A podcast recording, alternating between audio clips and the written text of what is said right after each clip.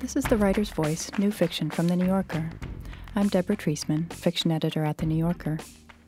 On this episode of The Writer's Voice, we'll hear Lore Segal read her story Ladies' Lunch from the February 27, 2017 issue of the magazine.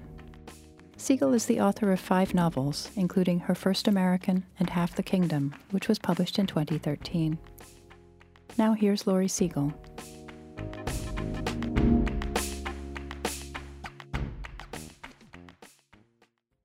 Ladies' Lunch. It mattered that Lotte's apartment was commodious. Lotte liked to boast that when she lay in bed and looked past the two closest water towers, past the architectural follies and oddities few people notice on Manhattan's rooftops, she saw all the way to the Empire State Building. On the velvet sofa in Lotte's living room, from which she could observe the Hudson River traffic as far as the George Washington Bridge, the caregiver sat watching television. Get rid of her, Lotte said. Samson dropped his voice as if this might make his mother lower hers. As soon as we find you a replacement. And I'll get rid of her, Lotte said. Sam said, We'll go on interviewing till we find you the right one who will let me eat my bread and butter? Mom, Sam said, bread turns into sugar, as you know very well. And don't care, Lotte said. If she lets you eat bread for breakfast, lunch, and dinner, she'll get fired. Good, said Lotte. Sarah, Sam said to the caregiver, I'll take my mother to her ladies' lunch if you'll pick her up at 3.30. That okay with you? Sarah asked Lotte. No, said Lotte. Ladies' lunch is pronounced in quotation marks. The five women have grown old coming together every other month or so for the last 30 or more years around one another's table. Ruth, Bridget, Farah, Lotte, and Bessie are longtime New Yorkers. Their origins in California, County Mayo, Tehran, Vienna, and the Bronx might have grounded them, but do not these days often surface. Ruth was a retired lawyer. She said, I've forgotten, of course, who it was said that there are four or five people in the world to whom we tell things, and that's us. Something happens, and I think I'll tell the next lady's lunch. True, it's true, Lotte said when I suddenly sat on my rear on the sidewalk outside my front door, I was looking forward to telling you. Lotte had turned out to need a hip replacement. Dr. Goodman, the surgeon, was a furry man like a character in an Ed Koren cartoon, only jollier. He had promised Lotte from here on it's all good. I'm 80 years old, Lotte had said. Goodman told her I'm on my way to the 92nd birthday of a patient whose knees I replaced 11 years ago. Bessie said, and I told you from my poor Collins experience, that the recovery is not so much like Goodman's cheery projection. These days it depended on the state of Collins' health and Collins' mood whether Bessie was able to take the train in from Old Rockingham. Today's lunch was at Bridget's, so she got to set the agenda. How to prevent the inevitable. I mean, any of the scenarios we would rather die than live in. Bridget was a writer who still spent mornings at her computer. Farah, a recently retired doctor, said the old problem of shuffling off this mortal coil, of shuffling off, Lotte said. And it was you who said you wanted to see it all, to see what would happen to the end, Farah reminded Lotte. I wasn't counting on the 24 hour caregiver or the heart healthy diet, said Lotte. You doctors need to do a study of the correlation between salt free food and depression. Your Sarah seems pleasant enough, Rose said. And what's wrong with her? That she's in my living room, Lotte said, watching television that she's in my kitchen eating her lunch, which she does standing up, that she's in my spare room asleep, and in my bathroom whenever I want to go in. Ruth asked Lotte what Sarah did for her. Do you need a caregiver to help you dress? No, Lotte said. You need a caregiver to help you shower? No, Lotte said. Get your meals? God, no. So what do you need help with? The caregiver, Lotte said. Go away, she said to Sarah, who had come to take her home. The four friends' mouths dropped to see Lotte raise her arm at the caregiver and slap the air. They were of an age when they worried if one of them did not answer her telephone. Bessie, Lotte's oldest friend, had known Sam since he was a baby. She called him from Connecticut. Why doesn't the caregiver pick up Lotte's phone? She's gone. There was just too much abuse. You're kidding me. What? That nice Sarah? You're talking elder abuse? More like caregiver abuse, Sam said. Like what?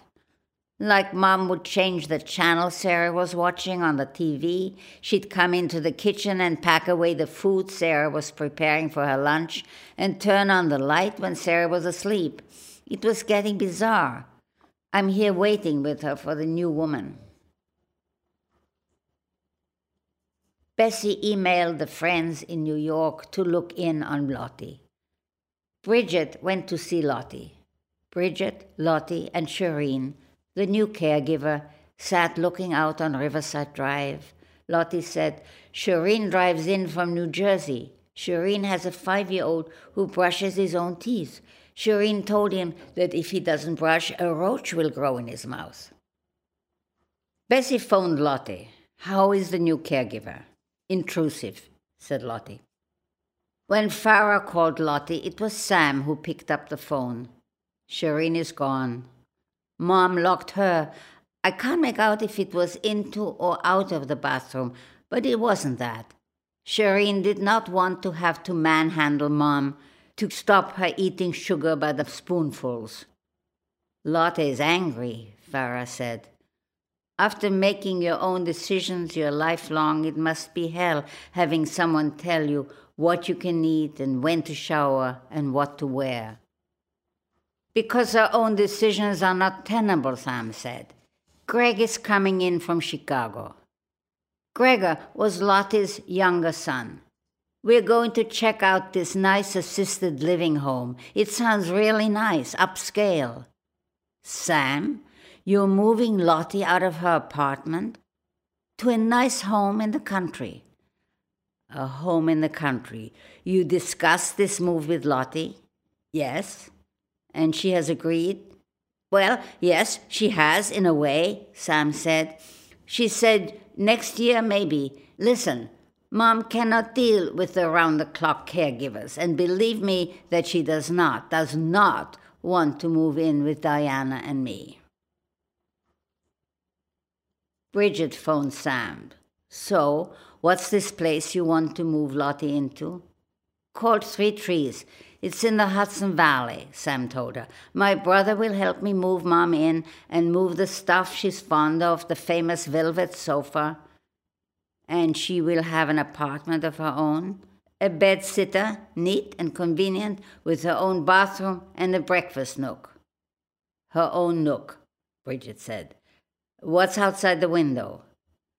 The Hudson River view, unfortunately, is on the other side of the building trees, there's a little parking lot, and lots of green. Listen, we know Mom would prefer Manhattan, which would have been a hell of a lot more convenient for Diana and me to visit her, but who can afford something nice in the city? Bridget said, It's that none of us drives these days. How are we going to visit? One of the advantages is that there will always be people around. Does Lotte think this is an advantage? Sam said, I've never been in a situation where there hasn't been somebody to talk with. I have, said Bridget, and I would know she's getting three proper meals. God, poor Lotte, thought Bridget, and poor Sam. You're not a happy camper, she said to him, wondering what the phrase came from. Ruth, an old activist, had an idea. She said, I'll talk to Sam. Have you closed on the Hudson Valley place? she asked him. Greg and I are going up on Thursday. Ruth said, Will you give us a couple of days to figure something out? Believe me, there's nothing to. Yes, sure, okay. But I need to get Mom and her stuff moved before Greg leaves for Chicago. Ruth said, Could Lotte live alone if. Absolutely not. Sam, wait. Could Lotte live alone if the four of us, the three of us, if Bessie can't come in, take turns checking on Lotte to see what she needs and if anything is wrong? Mom would put sugar on her bread and butter. Sounds delicious, Ruth said. She would never change her clothes. Probably not. She would have one shower a week. She would not shower. Sam, so what? Not on my watch, Sam said. Things need to be done right. No, they don't. Why do they need to be right? When Mom messed up her medicines, Greg and I had to rush her to emergency. She might have died. Yes, she might. Your mother might have died in her own bed in sight of the Empire State Building and the George Washington Bridge. No, but Sam, we will go up and check on her. Let's try it a couple of days. What if she falls down again? She falls down, Sam. I'll sleep over there tonight. Ruth slept over at Lotte's, and Lotte fell, going from her bed to the bathroom. Ruth called Sam, and Sam and Gregor came and took Lotte to emergency. Samson and Gregor moved their mother, the sofa, and whatever else out of Lotte's ample apartment could be made to fit into the bed sitter in the Hudson Valley. Greg flew back to Chicago. When the ladies' lunch met in Farah's apartment, the agenda was Lotte's rescue. Farah had a plan. They brought each other up to date. Lotte had phoned Ruth from Three Trees. Ruth said, I didn't recognize her voice. I mean, I knew it was Lotte, but her voice sounded different, strangled, a new, strange voice. Lotte is furious, Bessie said. Yes, I know that voice, Bridget said. Lotte called me. She remembered my sitting with her and Shireen. She wanted me to get Shireen's phone number. Shireen drives a car. Lotte wants Shireen to come and pick her up at Three Trees and drive her home to the apartment, which is not going to happen. Lotte called me, reported Farah. She wants us, her and me, to rent a car together. I told her, I haven't renewed my license. I doubt if I could pass the eye test. Not a problem, Lotte said she would drive. Does she even have a license? Lotte hasn't driven in ten years. Bessie said, Sam called me and he was fit to be tied. Wanted to know if I had something to do with Lotte buying a car. Buying a car? Me? I have never actually bought a car in my life. Lotte believes that she has bought a car and keeps calling this dealer to send her the keys. Bessie had called Lotte and asked her, What's this about a car? Lotte says it's down there in the parking lot. What kind of a car is this? Bessie had asked her, and Lotte said, I'm waiting till they send me the virtual key. Farah's plan. Farah had an 18 year old grandson, Hami. He would have his license as soon as he passed his test. He'll drive us to Three Trees and we will bring Lotte back. Better be soon, Bessie said. Sam is putting Lotte's apartment on the market. The test is this Monday. But Hami failed his test. Bridget phoned Lotte at Three Trees. How's it going? Not good. How is the food? Salt free. Judging from your voice, you're getting a little bit used to being there. Can you come and get me and take me back to my apartment? Lotte, we just really wouldn't know how. For the moment, might it be a good idea to accommodate yourself? Yes, but I need to go home, Lotte said. Have you found anyone to talk to? Yes, Alana. She sits next to me in the dining room. Alana has three children and five grandchildren. The oldest 19, the twins age 13, and the 9 and the 5 year old. Would you like me to tell you what their names are? Not really.